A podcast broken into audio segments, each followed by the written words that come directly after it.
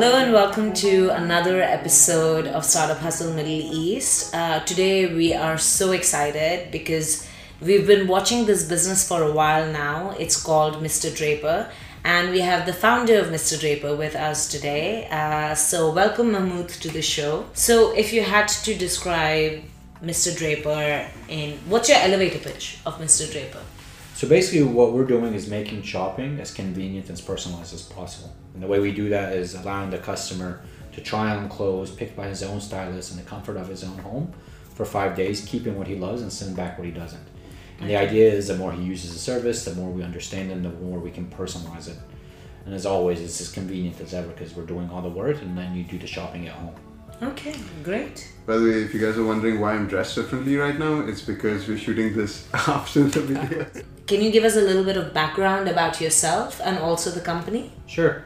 Um, first, thank you so much for having me. Um, I think this is an awesome idea, and uh, I hope it picks up and we see a lot more founders coming here and telling true stories running, running companies. Thank you, man. Um, so, I was born and raised in the U.S. Mhm. No, sorry, I was born in Syria, but I grew up in the U.S. Okay. Um, left Syria when I was about six years old. Um, graduated from West Virginia University with a finance and accounting degree, Okay. and went through the typical route of um, getting into consulting. So I worked for Accenture for three and a half years.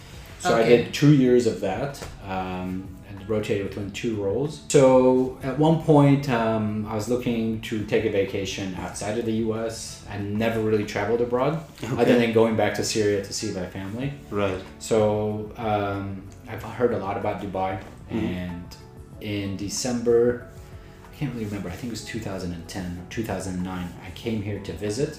Mm-hmm. I stayed for two weeks. Um, I knew some people here. They showed me around. I just thought the place was incredible. Yeah. So uh, I think that happens to a lot of people when they first visit Yeah, it's pretty impressive. Yeah. uh, when you Yeah. visit. Yeah. A- and you never leave. you come visit.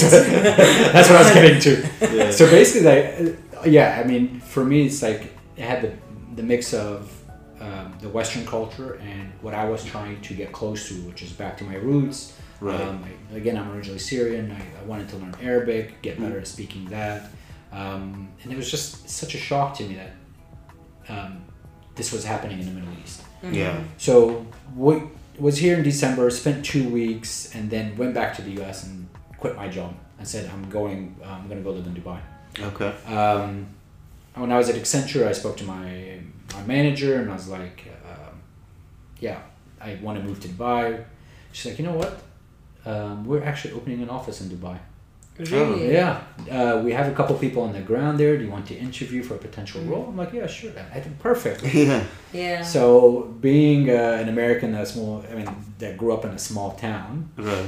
Um, when I was interviewing, they kept telling me, "Oh, this is in Abu Dhabi. This is in Abu Dhabi." In my head, like Dubai and Abu Dhabi, same thing. Okay. Whatever. Uh-oh. so, anyways, I interviewed. I got the job. I was going to help set up the office here. Mm-hmm.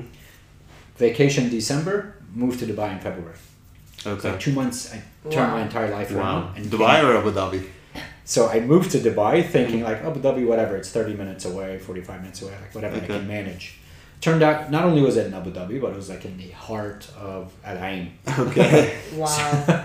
I was going like uh, I was driving an hour and a half every day to take care of my visa, etc. yeah. And then I realized like, look, I moved all the way across the world. I don't want to live in Abu Dhabi. Mm-hmm. So spoke with Accenture again. It's like, sorry, like I'm gonna be looking for a new role. Um, so I started interviewing all over the place. Um, I've always been interested in retail, uh, Okay. specifically in fashion. I did work at like Hollister and Abercrombie when I was younger. I Okay. did like I did like uh, being in that scene. Right. Um, interviewed at Chalhoub Group, um, and then I got a job and started working there in their um, fashion Chalhoub Group. division. Yeah, Chalhoub, which is like a luxury retailer here, probably Right. like the biggest in the Middle East. Mhm. So I worked for them uh, in the fashion division. I was managing about 400, 500 shops across the GCC. Wow. They have that fashion many. depart- What's that? They have that many, huh? Yeah, uh, They Chalhoub have- is huge. Yeah. GCC wide, Yeah. right? Uh, They are very big. Saudi, yeah, they have shop. They had shops everywhere, and um, so I was working in finance, and um, my main responsibility was basically monitoring the P and L, identifying any gray areas, any weaknesses, trying to make recommendations to management, and then also at the same time, what I was doing is um, running business plans for potential um, acquisitions from Europe, trying to bring them to the Middle East to launch here. Okay. So I do like store rollouts, financial planning, resource planning, etc. Wow. Yeah. So. Um, So you're deep entrenched into the fashion industry. yeah, yeah. I mean, that's really like where I got my retail experience. Um, Right. Over the course of two years, I learned a lot. It's a huge, incredible company. Mm-hmm. Um, and I really wanted to get more out of it. I, I basically put together a plan of where I wanted to be within Chalhoub within the next five years. Mm-hmm. Um, and then at one point, I started realizing that you know the company wasn't heading in that direction. Okay. So I left to join another startup. Okay. Okay. So there was a startup that's uh, an HR consultancy Okay. that had their first office in the UK and they were launching in the Middle East and um, they were looking for their first hire in the Middle East. Mm-hmm. What was it called? It was called Elron Partners. Okay. Does it exist? Is um, it exists in a form in the UK but no longer in the Middle East. Okay. Okay. So I was their first hire. Um, it was a very scrappy startup. It was me and I worked with the two partners directly. Okay. Um, and there, that's where I really got like my pitch experience and learning how to um, talk to potential partners, how to bring them on board. Because Right. what they were really doing is selling, selling. Now that I think about it, it was way ahead of its time. Mhm. They were s- selling uh, AI for workforce analytics. Okay. So there are a lot of startups in that space right now. now we were doing Yeah. this in 2012. Okay. Wow. So Okay. the market was not ready for the startup. Yeah, like not only that, like not only were they not ready, we, we were talking to government. Right. Okay. These guys were just doing performance appra- appraisals on Word documents in Excel. Mm. Right. And we were coming in and saying, like, we can predict what your workforce is going to be like next three years, who's going to leave, who's going to stay, blah, blah. And So the like, market's not ready, and you're talking to people that have a slow adoption rate to technology. at that, Or to- at that At point, that At time, that time, Now yeah. the, Think I think the UAE government is quite uh, Exactly. Very yeah. pro AI, very pro blockchain. Pro technology. Yeah, pro yeah, like, had we had they been doing that then, had they been doing that now, it would have been a much different story. Right. Because these guys were brilliant that I was working with. Mhm. It's just the timing was off, and that's funny about business, right? It It's not happens a lot, Yeah, it's yeah. like not always how good you are and how much money you have. Yeah. Timing, by the way, is like I think the second biggest factor of success. I, I saw a TED talk where it says it is the biggest factor. Yeah, I, I think we're watching the same thing. Yeah. Yeah, It, it is a big. Is it team or uh, timing? I forget. But anyway. I, I saw one where it was team first and then timing. Yeah. And at the time, I was kind of acting as a marketing consultant on a startup, and I was like, I completely get that it's team first, you know, Yeah, because that that was the. I, I think the you can have the best team in the world, but if your timing is off, it just won't work. So I think it's based on personal experiences, like because Sid, with his dad as well, has come up with a lot of ideas, and Hmm. executed on those ideas a bit up to the stage of an MVP or something. And Right. it's just been bad timing. Like he tried a Dubizzle variation. So back in the day, we tried, um, we launched dubaiclassifiedsonline.com. This Okay. was in 2000? 2000. Ooh, yeah, way ahead of your game. Yes. So uh, I, I I was always into technology and I um, and I had studied web development and stuff, so I knew how to make it. And I saw that you know things like Craigslist and stuff were like picking up in the U.S. and you know the whole dot com Yeah. uh, craze was happening, and I was like, you know, the buy internet had started coming into people's homes and stuff, so this is going to be a big thing. So we tried it, but people just refused to uh, post on it. Like we we'd send out faxes to you know Oh my to god. That's we used to send faxes to companies to like give their information so people could search for it and we could index that information but just people weren't on board with the idea that people would search for things on the internet like you know at that time crazy. And, It's 17 years, right? Like it's Yeah. 17 how much yeah it was it was very early days for the internet in uh, in UAE so Yeah. yeah. timing over there was completely off like I think if I had done the same thing four years later it would have got a lot more adoption Yeah. yeah, yeah. So So yeah, I mean they, th- that was the case with these guys. That Yeah. they had brilliant ideas and um, they were ahead of the time, yeah and perhaps maybe in the wrong in the wrong market as well. yeah Um, so basically, what happened was they we were they were here for about a year, they didn't close any deals. okay So one day um, we pitched a big client, and we all were like celebrating, like, oh yeah, we're definitely got this. And then that was on a Thursday. The following Sunday, they I went to the office and actually worked out the guy's apartment. I went to his apartment, and they were like, look, like we didn't get the deal. I'm Um, like, oh no, like that's, that's terrible. Like, yeah, not only that, but we can't afford to pay you anymore. Like, Okay. we thought we would close a deal by now, but we, we can't. mhm. And um, so you have two choices. Like, you continue working, and once and if we close a deal, we can back in and, and pay you for what, what we missed, or you can start looking for jobs. Okay. And this was So like, you didn't have any equity That's in tough, the man. company. no, I didn't. It was Yeah. a salary. Okay. It's like 2012, I think, or 2013. I can't really remember. And it was like two a month before Ramadan. Wow. See, we know what happens during Ramadan. Yes. So for Blessing people that don't know, Yeah. Yes, yeah, exactly. So for people that don't know, because we have a couple of listeners who are actually living in the U.S. and Oh, all nice. over the world. Yeah. Um, so during Ramadan, the market is just really slow. It's very quiet. People Yeah. go on hibernation mode. Yes, work days are shorter. It's the equivalent to the, the last week of December in the US. yes, kinda, exactly, exactly. So, So that it was- it was- isn't a precarious position to be in. Exactly. So yeah, Yeah. Um, look, I was uh, single and didn't have Mm. kids, so it wasn't that huge of a deal. And, hmm but I knew that it was going to take a while for me to look to find a job. Right. Um, but again, a blessing in disguise. hmm Because what ended up happening is I had a lot of time on my hands, and I started using that time to say like, wait, maybe there's an opportunity for me here to start a business. Okay. So that's what I use that time for to Okay. start like brainstorming ideas and, and come up with ideas of things that I would potentially start. hmm And to me, like starting a business then was like my my dad your dad's version of starting a business. Right. I knew nothing about startups. I didn't know what VCs do. I, like I didn't know any of these things. Sure. Uh, so it was like, yeah, I'm gonna start a company and like sell and trade and do something like super simple and be my own boss. Like, I Right. thought about it that way. So I had a couple ideas, and like one of the ideas I was actually looking at was starting the equivalent of like American Idol, but for football.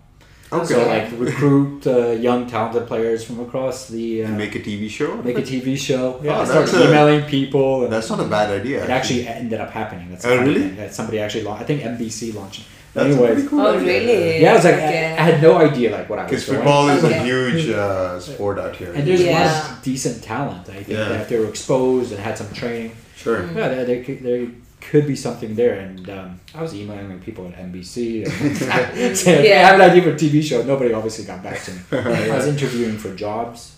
Um, in terms of like clothes, I always liked dressing nice. I mean, that was something I was into. I looked up to my grandfather. Mm-hmm. Although I've never met, I've never met, but I always saw in pictures. Right. He was always dressed extremely sharp. To Italy, bought his suits there, and I just I kind of had that vision of him in my mind, and that was something that um, I was attracted to. So I, I tried to emulate that myself. Okay. Um, and during that period, since I had a lot of free time, a lot of my friends would say like, "Hey, Mm-hmm. when I go to the mall, can you come with me, help me pick out things like for me?"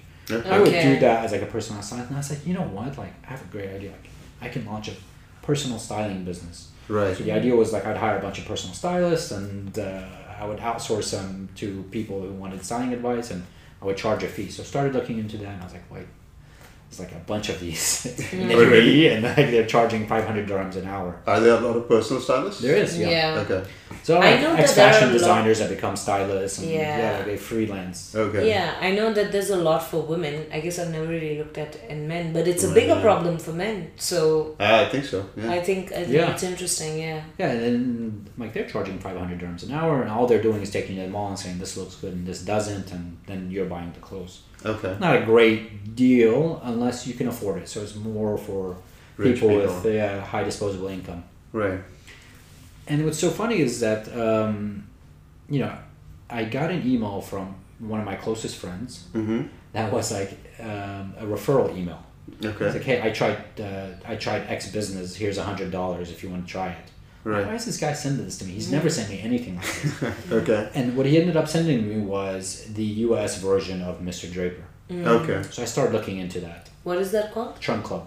Yeah, Okay. I saw Yeah. that in a in a video where you were interviewed on CNN. I think Exactly. they mentioned Trunk. Yeah. yeah. Yeah. Yeah, so I was like, what is this? Like, why is he sending me this? So it forced me to look, and I was looking at it, and I was like, and then like everything came together. It's like I know how to do this side of it, and this is just a huge oppor- my head, this is a huge opportunity for the UAE. Like this Right. is going to be big here. I'm going to do this. Mm-hmm. Um, so I started talking to my friends about it. Like a lot of people that are about to start a company think like, oh no, I'm going to keep everything quiet to myself. Somebody's going to steal my idea. I did the complete opposite. Yeah, I told I- everybody about it. I think that's the right way to do it. yes. Yeah. I, I am very protective of idea. I've started to change that about myself. Yeah. Um, but Sid's always, always validated his ideas with people whose opinion he trusts.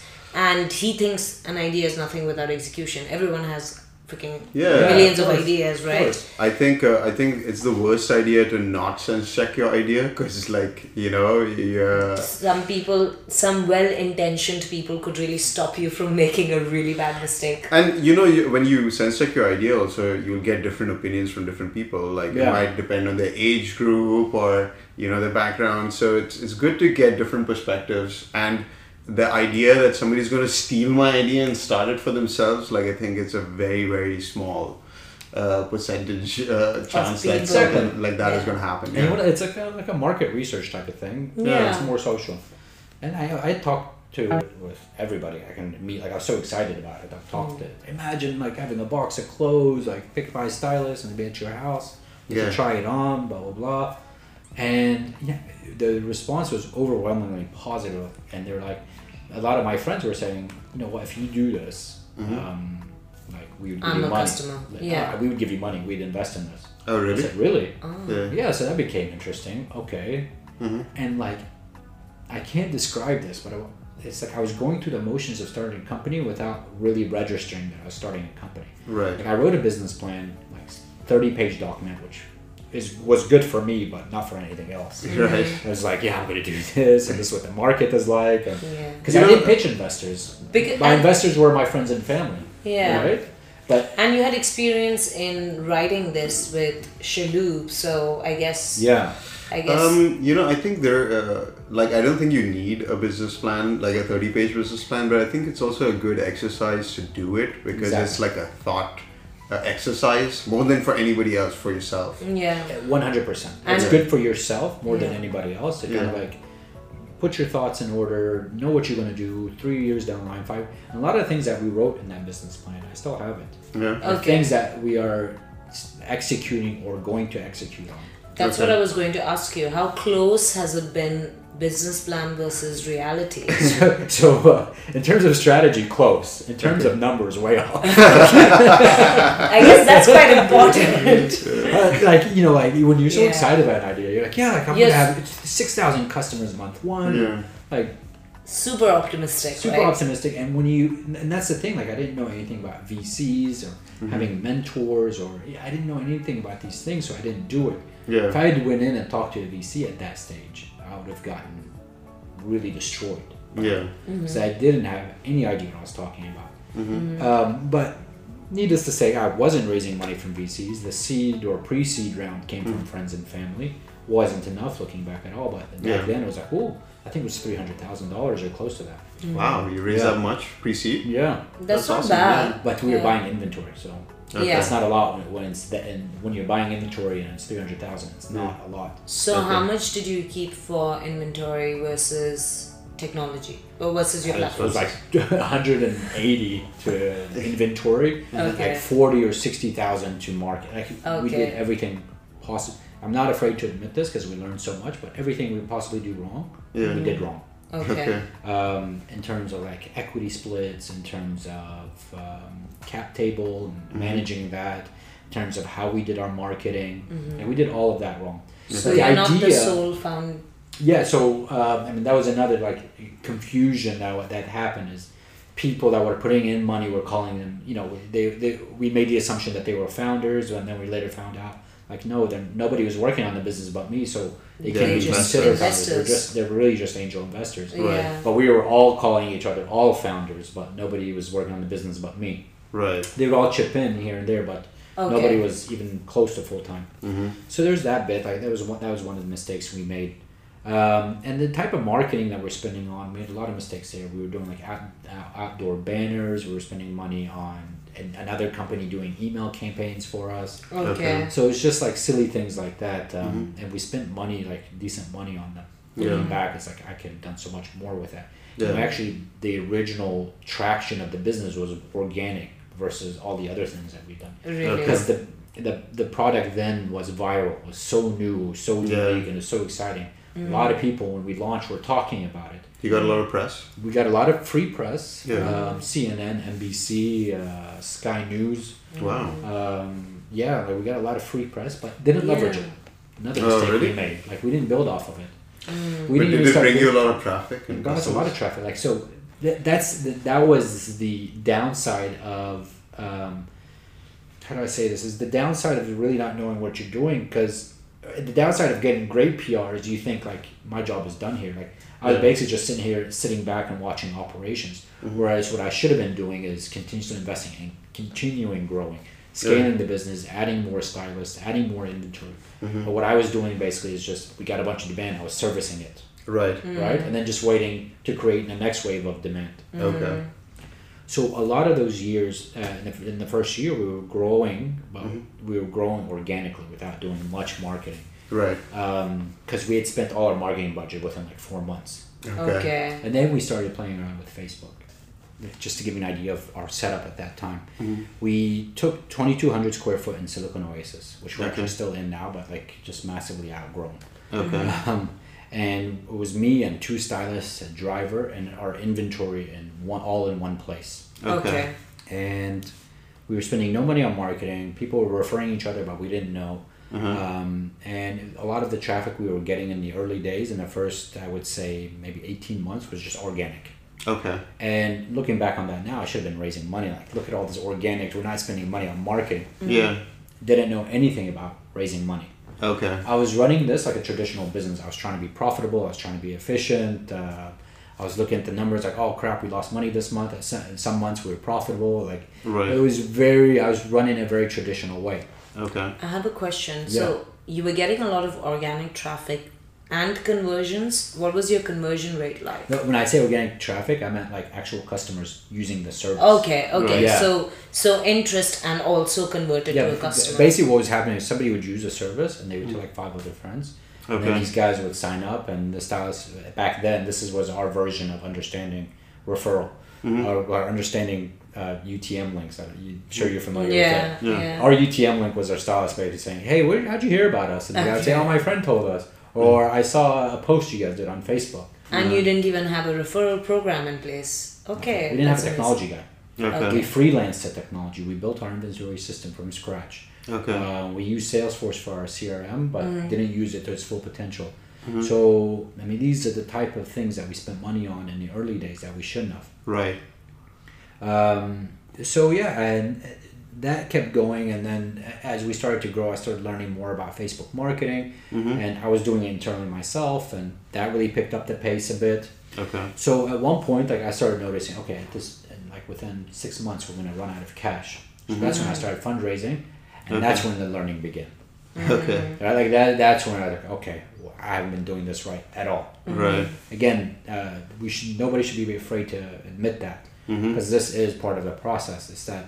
Yeah. You know, but the thing is, they say like learn, break things quickly, and learn and move on. Yeah. We were breaking things very slowly and learning very slow.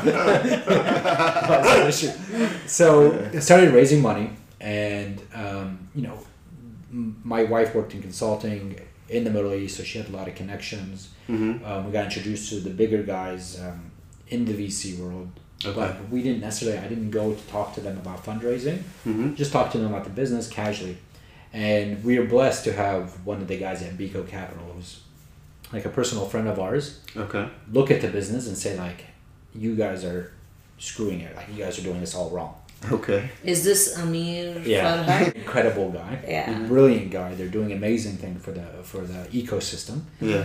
and the thing i like about him is his honesty he doesn't beat around the bush Mm-hmm. Yeah. what he's truly trying to do is help Mhm. right like if you if you have soft skin Yeah. he's probably going to get under your skin and, and like um, and make you feel bad about yourself Okay. but if you realize his intention which is really To teach you. he's just trying to teach you I'll help you. improve the ecosystem Right. Yeah. and it was through these conversations that I had I have had a lot with him over the years Mm-hmm. that I realized what was missing. Like things like cost of acquisition, Mm. right? You did not know that. He, he's like, what? Like, and I was showing him my pitch deck, which looked like an elementary school person had done it. He's like, he's like, you know, I was saying things, or you know, like we were in a year and a half, we were doing three hundred thousand dollars in sales, which is at three and a half years, no That's good, marketing yeah. spend, like two percent of that was spent on marketing. Is really good, but like I wasn't highlighting it. It's, What hmm. I was showing is like three hundred thousand dollars in sales. He's like, nobody cares hmm. Yeah. about your 300 Like, how efficiently are you doing this? That's what you need to be talking about. Hmm. Mm-hmm.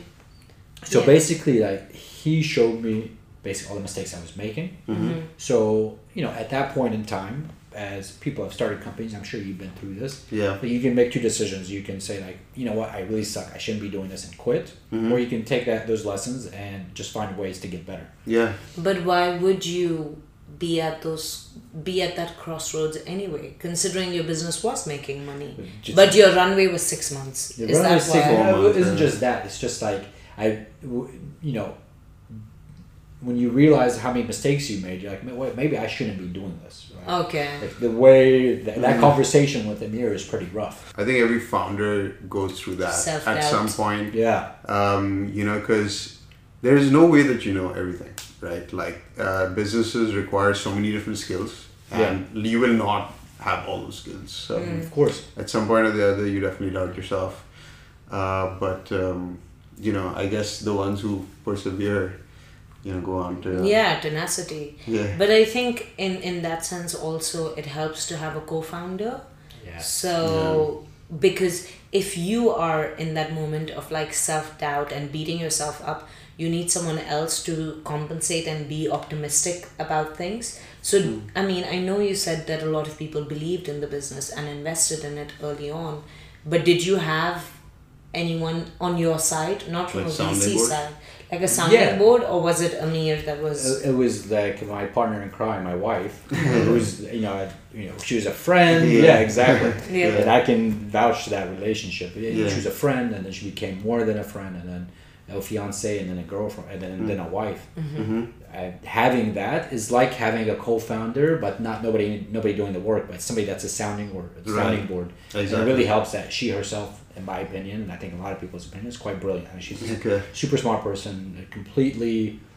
She understands the game. Business-minded. She ends up. She's business minded. She understands the game. Like she's she was an excellent consultant, hmm but she also has never been in the startup world. So Right. we didn't. We both didn't know what hit us. so Right. you were both learning together. We're both learning together, and you know her role. I mean, to me, she is a co-founder, although she's not really in the business. hmm She's invested most of the money, Okay. um, but also in the sense that she takes on a lot of what I put on her. Like, oh, this, this is a horrible thing. These are all Yeah. mistakes that we're making. This is what, the, and she has to listen to that, take that in, and, and kind Sure. of you know prop me up.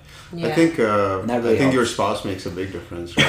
One hundred Yes, percent. please say amazing things about me right now. no, you're you're very supportive, and that definitely helps because That's if, if you don't get support at home, then and you're not, you know, it's tough at work as well, then it, it Yeah. can be super challenging. Yeah. One hundred percent. And Yeah. that, I mean, that, that's really what's helped me get through.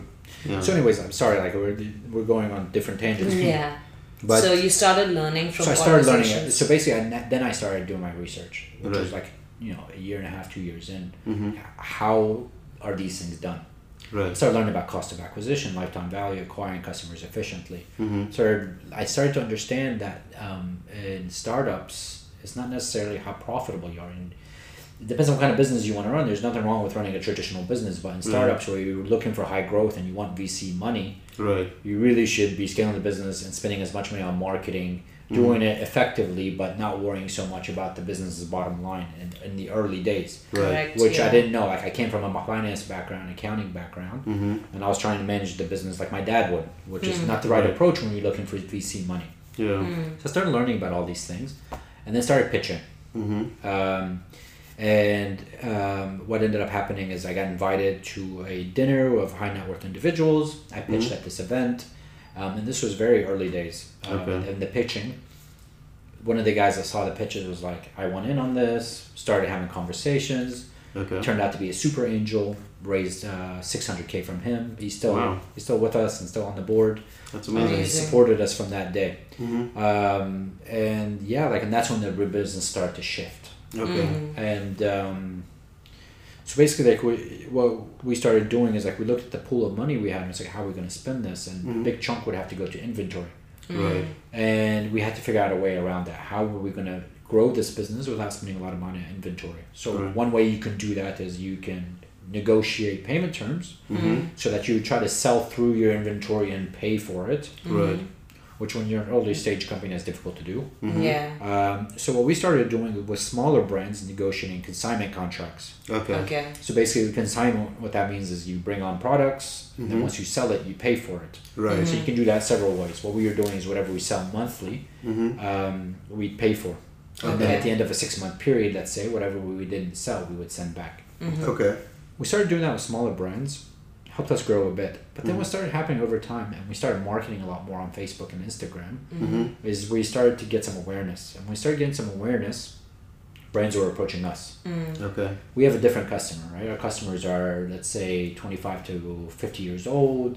Mm-hmm. Um, not necessarily high net worth individual, but do have a high disposable income. Right. Um, the people that shop with us either don't have the time because they're very focused on work and trying to get ahead of get ahead in life, mm-hmm. or people that simply just want some advice from a personal stylist. So mm-hmm. Right. that's a unique database, and we're mm-hmm. focused strictly on men, and well, we still are, but we're st- focused strictly on men.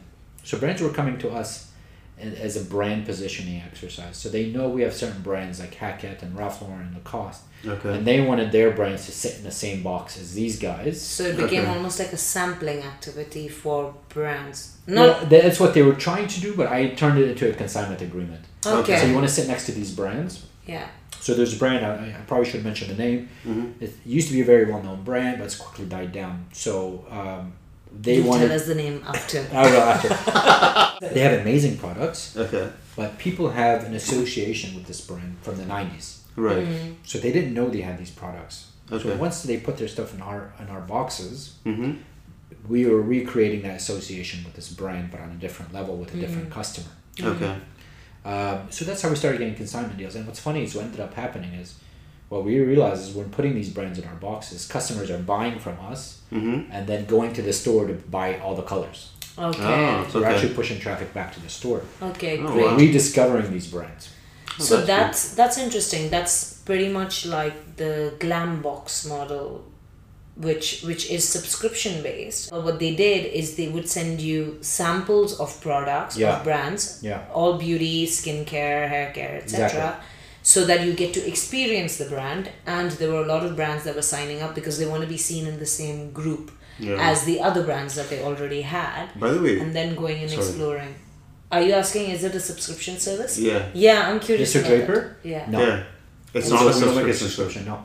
Customers Have you guys thought about want to. doing that? Oh, yeah. yeah. We thought about doing it mm-hmm. just for, the, for the simplicity of the customer. Some customers, Right. you'd be surprised how forgetful they can be. Right. Like the we guy that's, that's used the service in 2015 spent 5,000 dirhams and it hasn't used it since. And then we called them one day and said, "Hey, like, how's your? But what's going on?"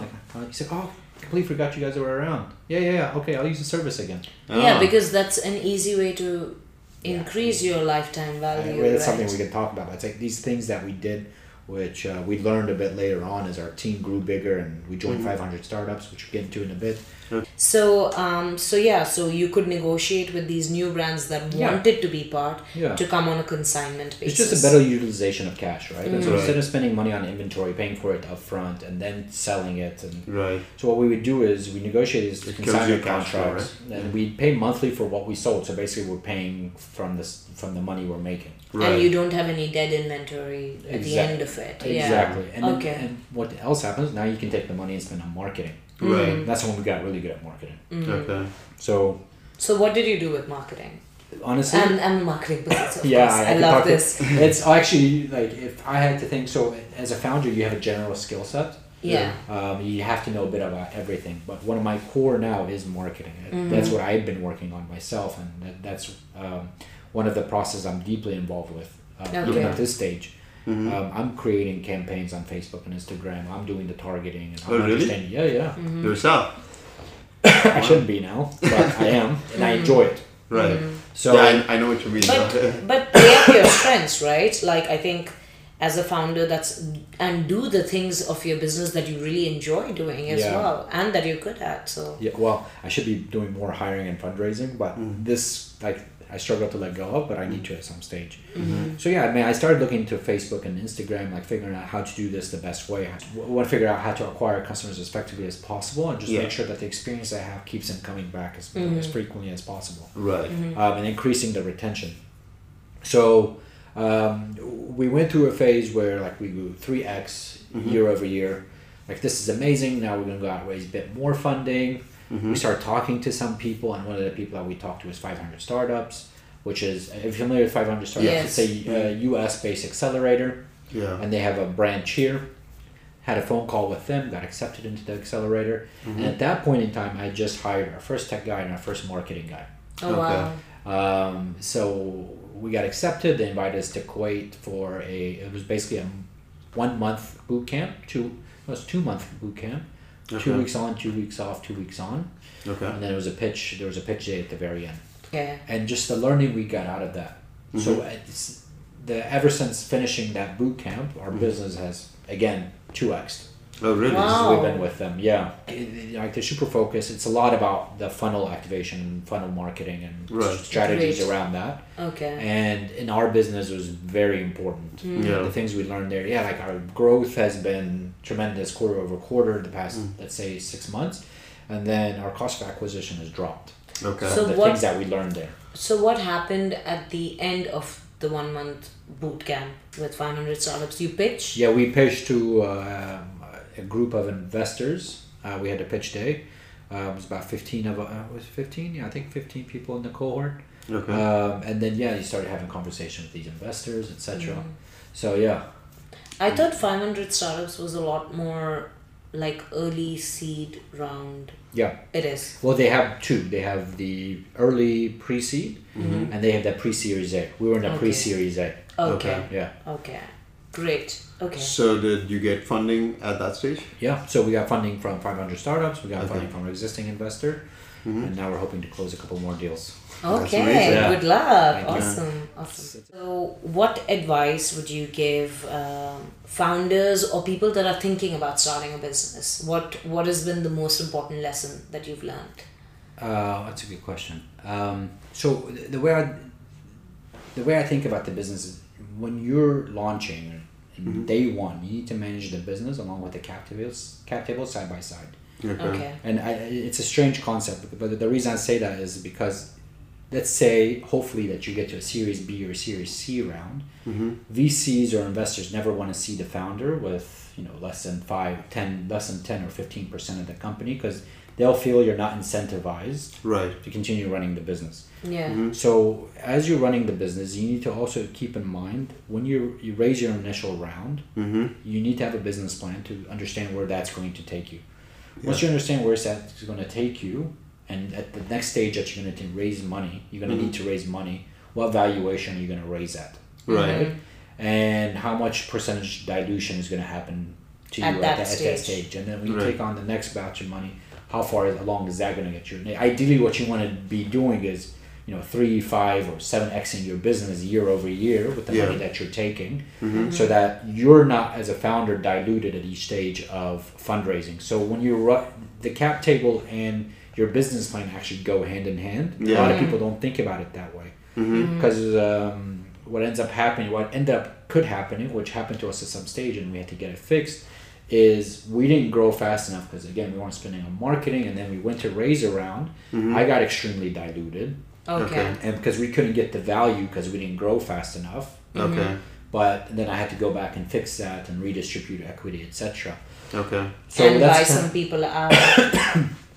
just shift yeah shift equity around. Mm-hmm. Um, so or you create like option pools or whatever it may be. I don't understand that. How, what do you mean by option pools? So basically saying, uh, you know, I gave you 25%, I shouldn't have done that. I need to take 5%, create an option pool to give back to me Mm-hmm. um, as the founder, but if I hit these types of targets. Okay. Okay. Yeah, so okay. like so like you like a- conditional equity. Or conditional something. equity, exactly. That's Okay, a better way to okay. Okay. Yeah. Um, so yeah, that, that's one, and that kind of it's over encompassing idea of, of how to run the business.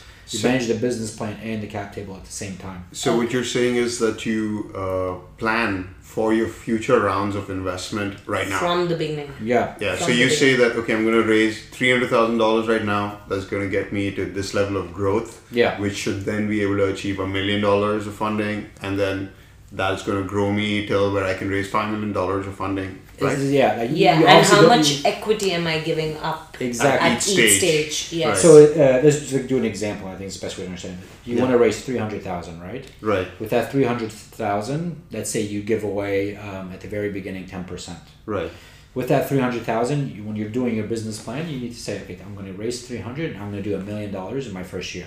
Okay. Mm-hmm. At a million dollars in my space, you look at comparables. Like we would look at somebody like Namshi, who's already exited fifty one percent to Right. Emaar. Mm-hmm. They did hundred million in sales. They exited for three hundred fifty. Mm-hmm. So you look at comparables in your market. So 3.5x Yeah, 3.5. is So if I get to a million dollars, that means I should be able to raise my next round at four million, mm-hmm. Mm-hmm. Right. right? yeah. What's that dilution to me? That's probably another, let's say, twenty percent, right? Right. A four million dollar valuation, um, and then you do your business plan every year in that that kind of way. Like now, I'm going to raise two million dollars, Mhm. and this two million dollars can get me to you know five million dollars in sales, and that film fi- five million dollars, Yeah. I'm is going to raise to to value your company, company at, at- 10 or, or something. 15 or 20. Yeah. Okay. So Yeah. you don't want to, you know, if you're going to raise money, raise enough that you're growing at a fast pace, that you're not diluting yourself. Okay. Um, and So And I guess- you're saying raise enough money.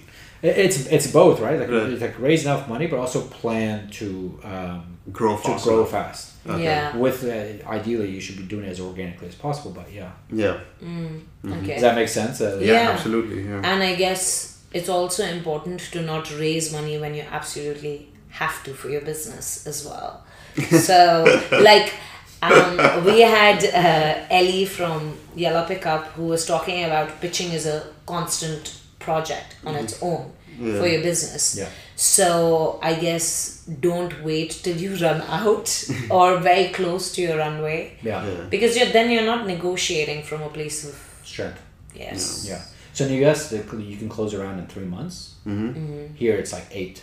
Oh, really? Yeah, six to eight. Okay. So plan accordingly. Yeah. Okay. And as a founder and CEO, which I'm very operational, I'm very on the ground, Mm-hmm. and I thought that was a great thing and go brag about that. But now investors are like, no, you should be out talking to us Mm-hmm. and to people constantly. That's your job now. and Yeah. have It's like someone you- else take care of So, operations. Yeah, exactly. Like now you have product market fit. Like Mm-hmm. so, and that's one of the first things you're testing is is there a need for this Right. service, right? And for us, how do you gauge need? For us, it's okay. Can we get people to use the service? Yes, but more importantly, can we get them to come back? Right. And our retention rate is about fifty five percent. Mm-hmm. So when you have a retention Wow. rate of fifty five percent, you're like, okay, there is a need. People are constantly using the service, Right. and, and you're using it. Um, they want to use it even more actually, but they want to use it for underwear. They want to use it for uh, Accessories. accessories. They want to use it for sportswear, but we don't cater to those things. So actually, our retention could be much higher. Okay. So, I, so basically, uh, Mm. the, the point is we've proven product market fit. We just need to scale that, and I shouldn't be the one. I can lead that and kind Mm-hmm. of set strategy to go forward, but I shouldn't be the one on the ground doing it. Executing, What. I should be doing is making sure we have the money to do that, Right. Okay, so and are you hiring the fixing people that? to do that. Yeah. Are you working on fixing that? I'm trying, but like, I'm trying, but like, you know, I, I we have a group of guys and girls that we work with, and I love working with them. They're- I mean, like, I feel like I'm working with some really brilliant people, Right. Mm-hmm. and the things that they're doing like I, i'm always so curious i actually avoid going to the office sometimes because i mm. get so delved into their work and what they do Right. and the things they do in terms of let's call them growth hacks i'm not a mm. huge fan of that term but let's call them growth hack I like that they- term. it's like oh it's overused like yeah, it when a guy's It like a saying that- buzzword. Yeah. I, I sent an email to refer people and that's a growth hack it's not a growth hack yeah. Yeah. It- like you know it, an example of an interesting growth hack that they've done is that we realized that our cohort from 2016 um, wasn't rec- wasn't come back and using the service. I think it was like the retention of that cohort was 33 percent. Okay. Uh, in 28, so 2016 cohort in 2018, 33 percent were using the service. Mm-hmm. Okay. So one of the things we did is we would call and figure out like people that had spent a thousand dirhams and above, why were they not using the service anymore? And unfortunately, a lot of them either lost their jobs or left the country. Okay. Okay. Nothing you can do about that. Yeah. But a lot of the guys that we were talking to were um, saying, uh, like, you know, I, I see your emails, I'm interested in the product, I click, and then like it asks me log in, and I forgot my password, so I just kind of give up. Okay. Oh, How, really? how silly is that? Yeah. Yeah. So what our tech guy did is he built this thing called a magic link. He said, oh, you forgot your uh, password? Click this, and we'll send you a magic link to your email, and you can log in directly from there. Yeah. So basically, it sends him a link. He clicks a link. He's in his profile. We, Nice. we do that too. So it's Yeah. an instant login. Instant login. Yeah. So yeah, What a you would- simple fix. But like, Yeah. you wouldn't know unless you like talk to people, Yeah, right? so Yeah. we, we do that. So we had a similar problem with the jar car where our car rental companies wouldn't respond to our requests uh, because they had to log in to the back end and like do their thing. And like uh, we work with s- small to medium sized car rental companies, so it's hard to get them to adopt new technology. So we changed that. So we just put a, ma- a magic link, as you said, in the email that goes out to them. So they just have to click and accept, and everything gets automatically. like they don't need to log in. It's Yeah. customized to their email for that particular email. So Yeah, That's yeah. awesome. It's all like like you have to think about the psychology of the the customer or the beat the business that you're working with. yeah. The psychology of people and and like the more friction that you create, the less The likely they are more to use the hurdles and steps that you create Yeah. for them to. So everything that when you think about these things, you need to think like, how do I do this and make it as frictionless as possible Yeah. Mm-hmm. for these guys? Right. Um, so yeah. Yeah, but so I I'm think like, it's like, sorry, I'm like going back to that point. It's like I don't go to the office because we spend so much time talking about these things. Mm-hmm. Because what they're doing on a weekly basis is testing, testing, testing. Right.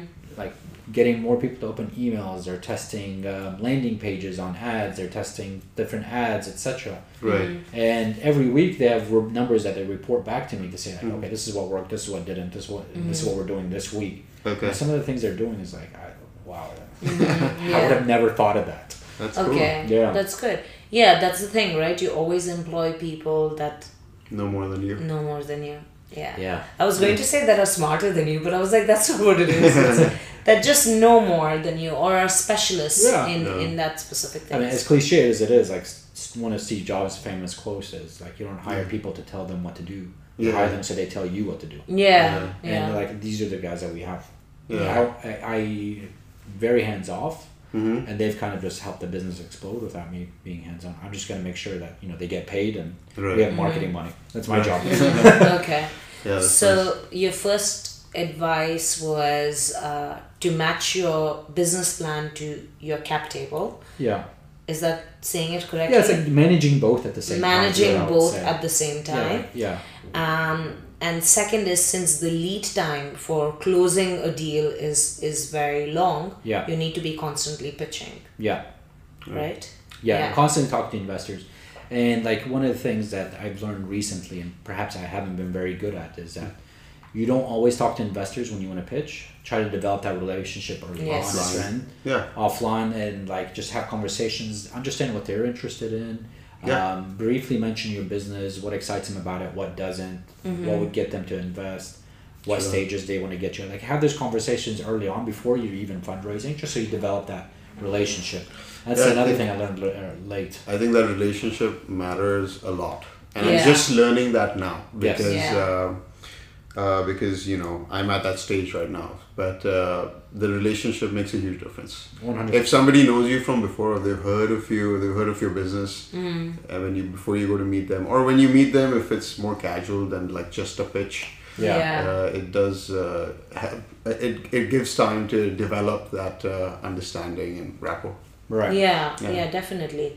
Um, so uh, I've been in marketing for a very long time, longer than I like to admit. But um, Let's not talk about yeah, let's not talk about that. Let's not give away my age. Um, but um my last, for in my last two years or so, uh, my role has been very much business development and a lot less on the execution side, Right. but but business development, and that's something that I've learned from just doing, where you reach out to old prospects or or people you know in the business Yeah. with not the intent of let me come and show you my creds and my case studies, but the intent of how are you doing. And I saw this really cool event that I think you'd enjoy and just you know things like that. Yeah. Um, and and I feel like that makes a really big difference where I've actually seen that without me even having to ask, they've come back and said, We have a new project, we think this would be a good fit. Mm-hmm. And I think even if nothing comes out of it, I'm happy to maintain that relationship. So. I mm-hmm. guess it's the same way when you're pitching to investors too. Yeah, one hundred percent. It was funny when you were saying that. I was thinking like, it's it's kind of like the way email or retargeting campaigns work on digitally, right? Mm-hmm. Like you send out these emails to the, your customers, not necessarily containing always, and you got to make sure like they're high value, high content emails. Yeah. Um, so a lot of people would avoid sending stuff that's very focused on content, like four ways to wear a blazer, for example. Yeah. It's not a conversion type of email; it's more of a Yeah. email with content. Yeah. But what those types of emails do, I'm going to come back to what you were saying earlier. Yeah. Does they keep you top of mind? Yeah. This is what the exercise you were talking about. You Yeah. become top of mind for these people mm-hmm. um, when they start thinking about marketing. We mm. become top, what we want to be, and I don't think we're quite there yet. We want to be top of mind when people think about clothes. Mm. When Right. people will think about shopping or clothes, they want, I want them to think Mr. Draper mm-hmm. because they get what they want and they get it super conveniently without having to do any of the work. Right. Yeah. They just WhatsApp their styles and say, "This is what I'm looking for." They just click a button on their member profile, and that's what we want to build. Mm-hmm. Yeah. It's the same exercise you're talking about here. It's like, Yeah. You know, you don't. You you're want to not always provide selling. more. Yeah. but You want to let them know, hey, like, I'm here. This is Top my of skill set. Yeah. So Yeah. next time they're thinking about Provide marketing, you're top of mind. Yeah. Yeah. And I think another key component to that is frequency capping as well. So, sure, you want to provide value, but you also don't want to be calling a prospective lead five times with excuses for content. you know? So, I think that that is something with retargeting, what a lot of people get wrong. Yeah. Is how many times they telling me that they exist. It's like, come on already. I don't want to go on your website anymore. So okay, there's a way you can restrict that because I, I hear a lot of people always say like, we always see your ads, and they say it in an But that's not a way. bad way. Uh, that's not a So I always get worried, way. like, wait, are we targeting the same people way too much? Well, if they're not saying it in a way like, "Oh, I'm tired of seeing your ads," Maybe they're not. They're just being nice. I, no, I think people will. People have a tendency to say how they feel. I don't know who these people are, but, but um, yeah, I like if you've ever been on Booking.com. Booking.com is obnoxious with their retargeting. yeah. I don't think they're that bad. They but are I've seen some obnoxious. others. And they're not strategic. After you've booked your hotels in Phuket, you're still seeing deals for Phuket. Like it's not strategic. You think they would have uh, at that scale? They'd have better. it's convert. It's, yeah, it's don't actually like the that. opposite. It's like when you have a lot more money, Mm-hmm. um, you end up you tend to spend it less wisely. Yeah. There's more Like, like a lot of these big brands that work here, like the big retailers here, they use influencers, Right. And they spend so much money on them, and they've actually spoiled them a bunch. And I hate to say it in, in, in that way, but I mean that's the reality of it. Mm-hmm. Is that they are very comfortable spending money on influencers Mm-hmm. for the sake of getting likes more than actual conversions conversions, Right. which they're not actually tracking, right? Yeah. Yeah. Yeah. Um, and I think that's part of the problem with the, like the whole influencer space now here is that they're actually been quite spoiled. It's too So expensive. When a startup goes to approach them and say, "Hey, we want to work with you," and but we want to do it in a way where we're making sure that you know we're, we're getting value. To us, it's not about awareness; it's more about conversion, Conversion. getting the right Yeah. people. yeah. Uh, the amounts that they charge are crazy. Yeah. So do you been- work with any influencers? No. But you've worked with Elias Alindari. Yeah, like he's like a very close friend. Like I've known him Ah, for a very long time, and Okay. uh, what I like about Elias and what he's done is the fact that he's actually written a blog and uh, On SMF, doing it- right? Yeah, SMF. I don't know if he's still doing that, but at some point he was very active with that and writing great content and adding a lot of value. Mm-hmm. And he was the only person in the space doing it. Where you have a lot of people now with just a very big following on Mm. on these social channels, Yeah. but I don't think poor would engagement convert. rates. Poor engagement. Well, I mean, some of them have good engagement. I mean, like the way to really tell if somebody's buying or not, I think, is if you look at video views, right? Yeah. You can't buy video views, to my knowledge. You can buy Yeah. clicks, but you Yeah. and likes, but you can't buy video views. Yeah. Uh, So if you have, like- could on YouTube, you can actually. No, I'm talking about Instagram. I'm talking about Instagram. Yeah. where- Yeah. So like you see people with four hundred thousand followers, and then they have like you know three thousand views on their video. It's a bit weird. Yeah. Mm, So, anyways, I don't think the influencer space is developed enough, and uh, not only not developed enough. I- I don't blame it completely on that. Our customers are also a bit different. Our customers are not very active, nor would they respond to Mm-hmm. uh, quote unquote influencers. I think a strategy in the long term for us, there's two strategies. Mm-hmm. One is you got we discussed offline briefly. Is content is a big one for us. Yeah. Yeah. Educational content about what to wear, when to wear it, how to wear it, etc. Sure. Um, and then there's also micro influencer strategies. We really want to work with people that have done things, entrepreneurs, um, people in sports, people in MMA, people in weightlifting, like people that have you know done something and have a following. something, That- yeah. those are people that we can you know our customers I think would aspire to be or be like and, and, and can actually influence. Yeah. But if you're somebody that's posting pictures of outfits all the time, I'm, I don't think that's interesting for our customers. Yeah. That's interesting. It's like more like dress for success, or Mm-hmm. this is what successful people dress like. Yeah, Yeah. You want to be dr- That's successful, dress like them. exactly. I think that's very interesting than the superficial. This looks good with these shoes, and yeah. yeah, I think I think that's an interesting. Our customers approach. are very, um, how would you call it? I mean, they're very, it's, traditional is not the word, but they're very straightforward. Mm-hmm. They don't like the glitz and the glam. Like, we don't, we don't send high street, high fashion things. Mm. We send things that they're going to wear every day to work. Right. um, or they're gonna wear every day to a, a dinner with their wives or girlfriends, or Mm. a night out with their friends. Yeah. But we, you'll, I don't think, and I might be speaking too early, but you're not gonna see us sending these T-shirts that are coming down below your knees and have holes in them. Okay. Because that's what's in right now. That's not that's not who our Yeah. customers are, and they don't Okay. want that, right? Yeah. Mm-hmm. And they're never gonna pay 500 dirhams for a T-shirt just because it has a certain logo on it. So Right. customers are not Like a supreme. yeah, never. Our customers Yeah. are not that. Yeah. So, um, speaking of that, like, so I remember when I first saw Mr. Draper, Yes. Uh, which was um, maybe three years ago. Okay. And as soon as I saw it, I was like, oh, this is such a cool concept because I hate shopping. He hates shopping. I hate shopping for and myself. when I shop for him, he's like, eh. I no, I, I can't. I can't have somebody else uh, like her shop for me. Right. But I like the idea of Mr. Draper because I was like, um, okay, like I I can see the stuff, so I don't have to go to the mall and look around for things, uh, and then I can choose what I want and I can send the rest back. Yeah. Um, but I never actually went to that step. I'm just trying to think of psychologically why I didn't do it because there were so many times where I saw the ad for it. I was like, yes, this is something I want to try. And uh, and then I went. I remember even going to the site and like going through half your process of uh, Yeah. Selecting styles. because I think the first step is uh, you create an account and then you give your measurements, right? Which is, I guess, is a must for this business, right? Uh, I think somewhere there I was like, okay, I'm giving my measurements, and then I just dropped off and I didn't get back to it. Did you get to the credit card page? Uh, I don't remember. Potentially, I might have got to the credit I, card. I would feel like that. That's our biggest drop off point. Obviously, Yeah. it's very Yeah. natural. It's like the checkout page for typical e-commerce. Right. Mm. So I'd be curious if that. I mean, that's the point you got. So I mean, just an interesting thing we've done. This is another test that we run. Right. Is obviously you're looking through your onboarding flow and you're trying to understand where the biggest drops off and like what can you do to fix it. And we mm. know credit card is where the biggest drop off Yeah. is. Mm. So what we've done is said, lot put in your credit card details now. For us, when you put in your credit card details, you're ready to go. You're ready to get your box. Yeah. We have your sizes, we have your styles, your, your assigned your personal stylist, we have all your information. Mm-hmm. In order for us to send the box and have a s- security, we need your credit card details. Yeah, Yeah, of So in case like you run off or whatever. Yeah. yeah.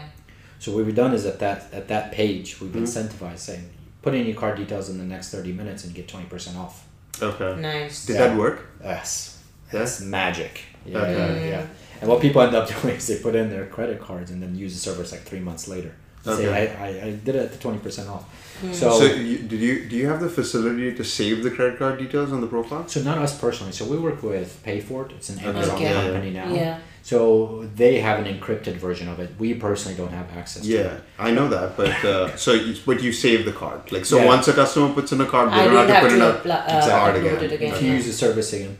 By the way, we got you a box. Okay. So th- this is a pretty rough. I mean, typically, what we do is we have information like your height and weight Yeah. and your sizes and what brands. Sure. Like what I told the stylist to do is like, here's the YouTube links to this guy.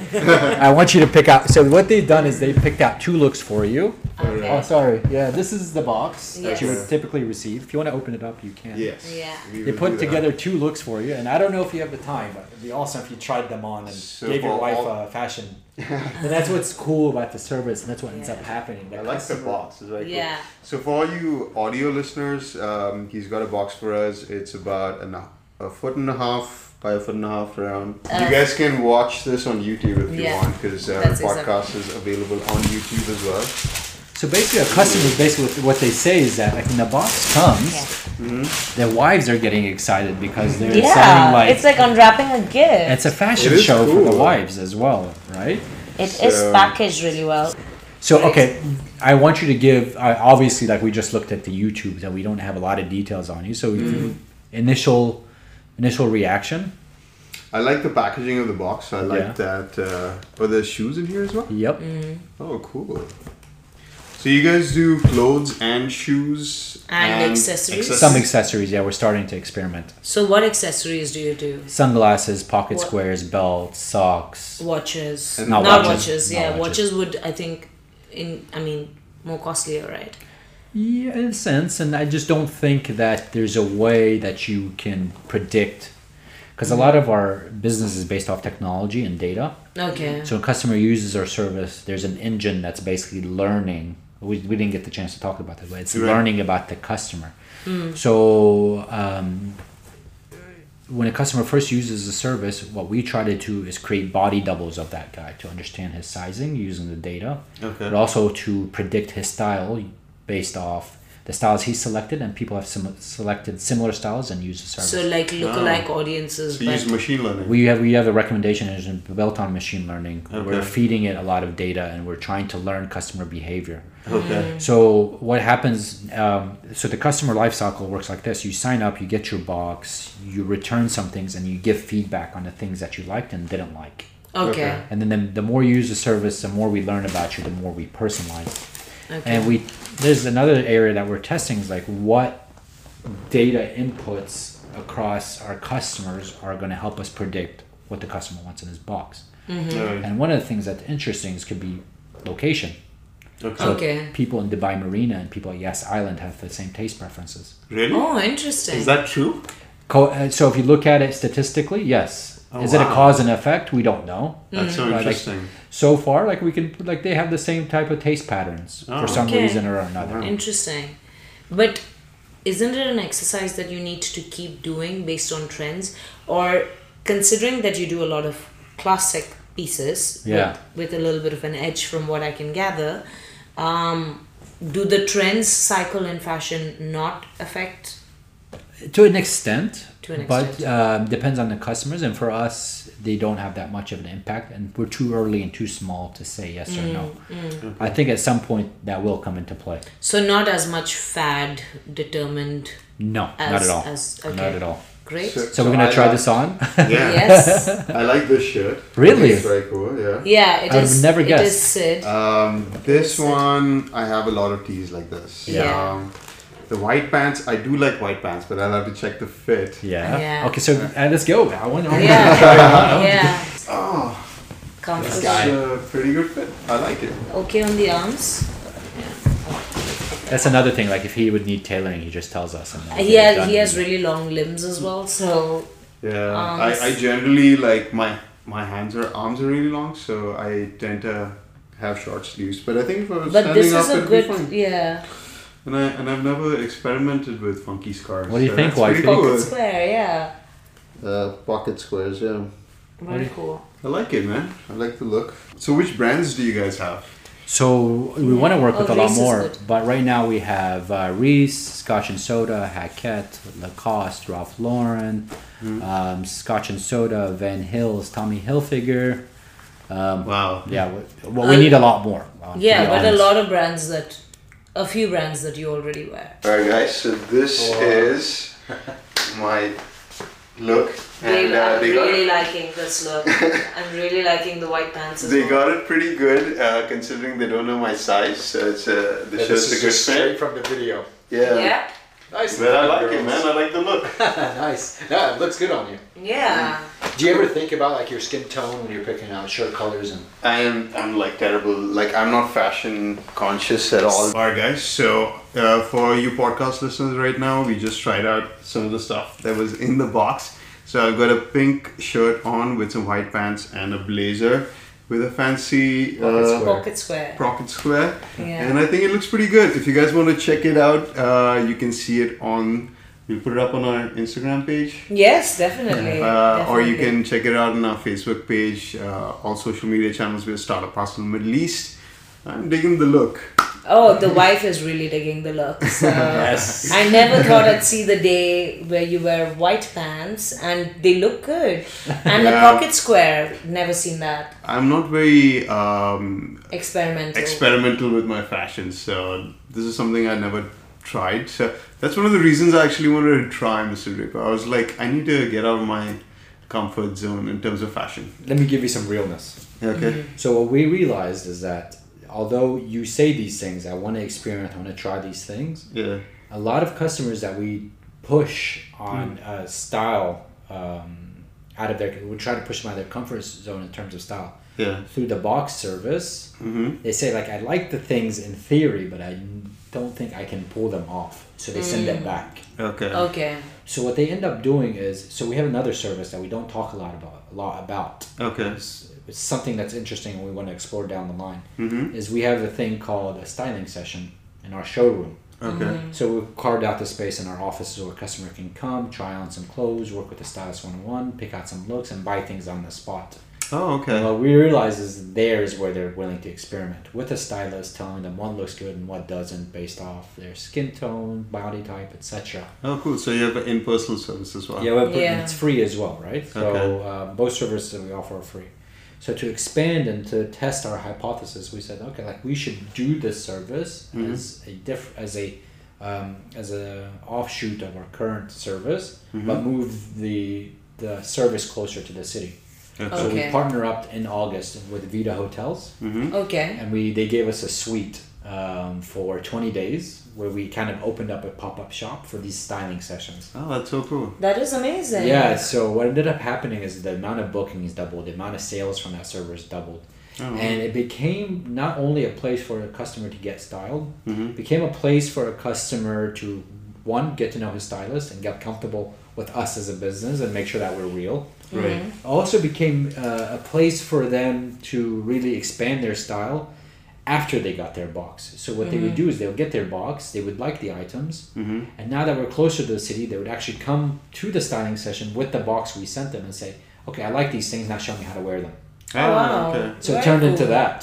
Oh, yeah, I think I think it's also that they have this assurance, right, that you are you are really working with stylists that are taking into account skin tone and, and Yeah. things and fit, of course. Um, so yeah, it just suddenly bringing an online experience and being able to touch and feel and have a tactile experience with the brand Yeah. in-person experience with the brand i, I imagine would be very good yeah. Look, and for us, we feel like that's the future of retail is finding a way to blend both online Omni-channel, and offline. right, Omni yeah. channels, yeah. It's a I, I buzzword. think Another with clothing, buzzword. it's a really good uh, mix. You know, um, I don't buy. She buys a lots of lots of clothes online, but I don't because You're worried about fit.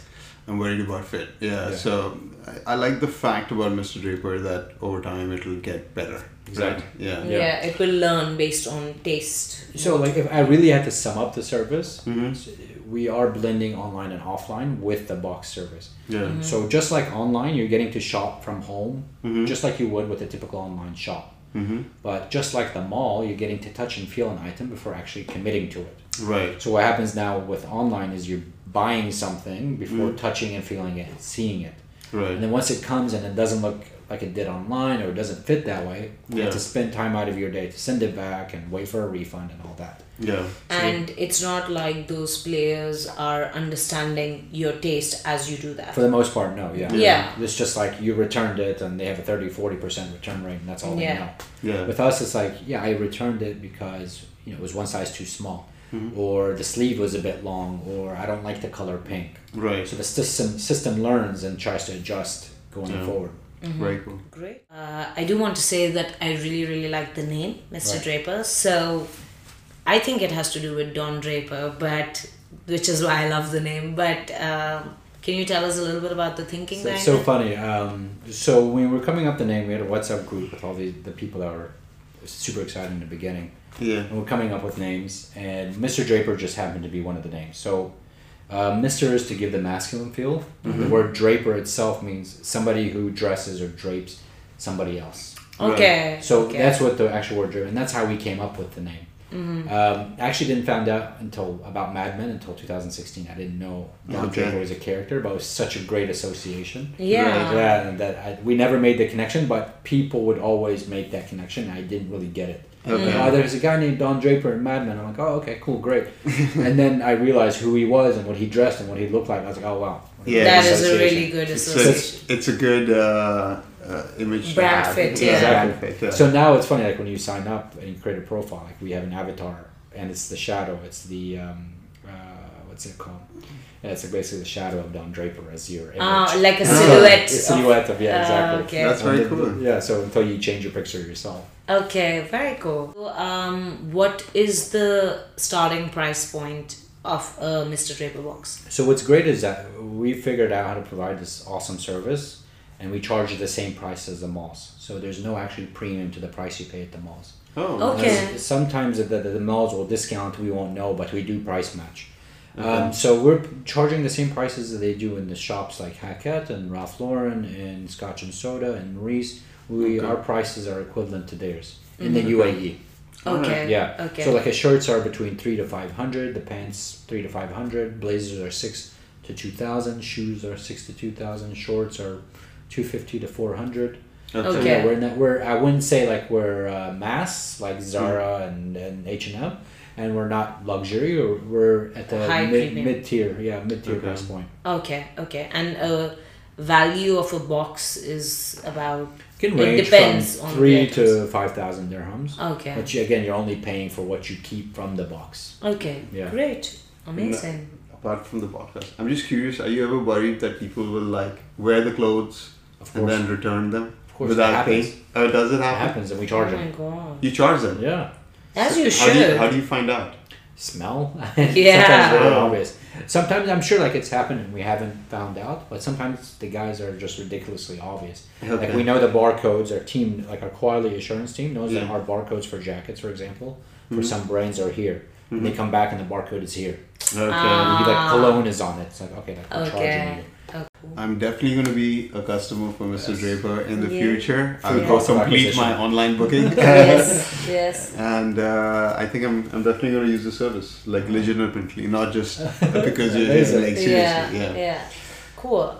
Um, great. Any final words? Do you think we missed out on anything? One thing I would want to highlight is uh, what you notice, in, which is great but also dangerous at the same time. And what's interesting, by the way, is um, Gary Vee when he came Mhm. um, and he spoke at Sheraa, the accelerator in Sharjah. Right. Yeah, he we kinda- missed he, that one. He kind of he dressed he addresses, and he, it's a global phenomenon, but it's also happening here. Mhm. Although the ecosystem is developing, and um, you know, there's a lot more money coming in, a lot more investment. According to last MAGNiTT report, you know, it's been Yeah. the best year yet for investments. Mm-hmm. Um, a lot of that is happening, and a lot of people are starting businesses, which is great. Um, but one thing that I wanted to highlight is the um, association that goes with entrepreneurship and um, and um, so the association sounds- that goes like the glamorous lifestyle that people think entrepreneurs have when actually it's the complete opposite Right. so don't go into the business again like it depends what type of business you want to start if you want to start a high growing vc funded startup Mm-hmm. that is not going to be a business where it's a very glamorous lifestyle right? Right. so go into it with the right expectations Mm-hmm. if you want to do freelancing and do graphic design and you know do digital marketing on the side and live in thailand that's a different we're not talking about those types of business i'm talking about a startup that wants to get vc funding and wants to be high growth Yeah. don't go into those businesses with the mentality that um, i want to be my own boss and um, I can work from anywhere. I can work from anywhere and the lifestyle aspect of it. Think- Yeah. Go about it uh, in a sense that you know you're solving a big problem and you're going to be working. When I say working, it doesn't necessarily mean like on a computer for 16 or 18 hours a day. Like working sometimes is all- Mentally. mentally thinking. You're never Yeah. switched off, even on weekends. Even that, that's what a lot of people also get wrong. They think Yeah. that when you when we say working, you mean like you're in front of a computer 16 hours. But Yeah. it's not just that. It's mentally thinking about the business, um, having an emotional reaction to the business on the weekend when you see something go wrong. Um, not taking a lot of holidays, which is not suggested, but Yeah. it does happen because you Mhm. are, you know, running a business. So go into it knowing the full realities of what it is to start a business, and Yeah. don't just think about all the positives. At one point, when I was driving down Sheikh Zayed Road, I saw a billboard. Mhm. I forget it was like um, a co-working space. Mm-hmm. It said, "Become an entrepreneur" in, in big letters. and Wow. Be your own boss. I was like, that is not the right message. yeah, yeah, yeah. that is yeah, not yeah. the right message. Yeah. Yeah. It should be become an entrepreneur. It's a lot of work. yeah. And it never stops. Yeah. Yeah. Hashtag keep on hustling. That's our catchphrase, Yes. by the way. Keep on hustling. keep on hustling, Well, yeah. I mean, like that. Yeah. That is it. I mean, that's Yeah. what it takes. Yeah. Uh, nothing happens overnight. It's a lot of work. yeah. So make sure people have that understanding. Yeah. going in. Sure. Great. Um, All right, guys. So we're gonna wrap up this episode of Startup Hustle Middle East. Thank you so much for coming on the episode. It was really insightful. Uh, you know, to know how your journey was, and um, yeah, you guys can check out Mr. Draper. We're gonna leave links to uh, the company in the description, so you can check them out. We'll leave links to uh, Mahmood's uh, personal LinkedIn profile as well. Yeah, Yeah. yeah. I love talking to people about these things. To be honest. Yeah. Okay. Alright, amazing. So, if you want to connect with him, uh, we'll leave the links in the description. Definitely check out Mr. Draper if you live in Dubai. Is it only in Dubai? It's UAE. UAE Yeah. wide, so you guys can check it out if you're a man in UAE. Uh, So it's far. a pretty cool service. so far. Yeah, so and far. if you're a man and clueless about shopping, which is Or you just hate it. or just don't hate have, it, Or don't have time. or Or don't you want to try something else. This podcast is available on all the podcast platforms. So if you guys prefer the audio version, we are on iTunes, we're on Android podcast, and pretty much all the podcast networks. We are also on YouTube, so if you prefer watching the video version, we are on YouTube. Just search for Startup Hustle Middle East. So we're on pretty much all the social media at Startup Hustle ME. Give us a review if you're listening to us on the podcast. That really helps us out and spread the word. Uh, and that's pretty much it. And if you're an anchor, you can leave us a voice note uh, as well. Um, if you have a specific question for Mahmood, we'll get him to answer that too. Thank you guys so much for having me. Sure. Cool. This is awesome. Awesome. Keep on hustling. You know, Keep on hustling.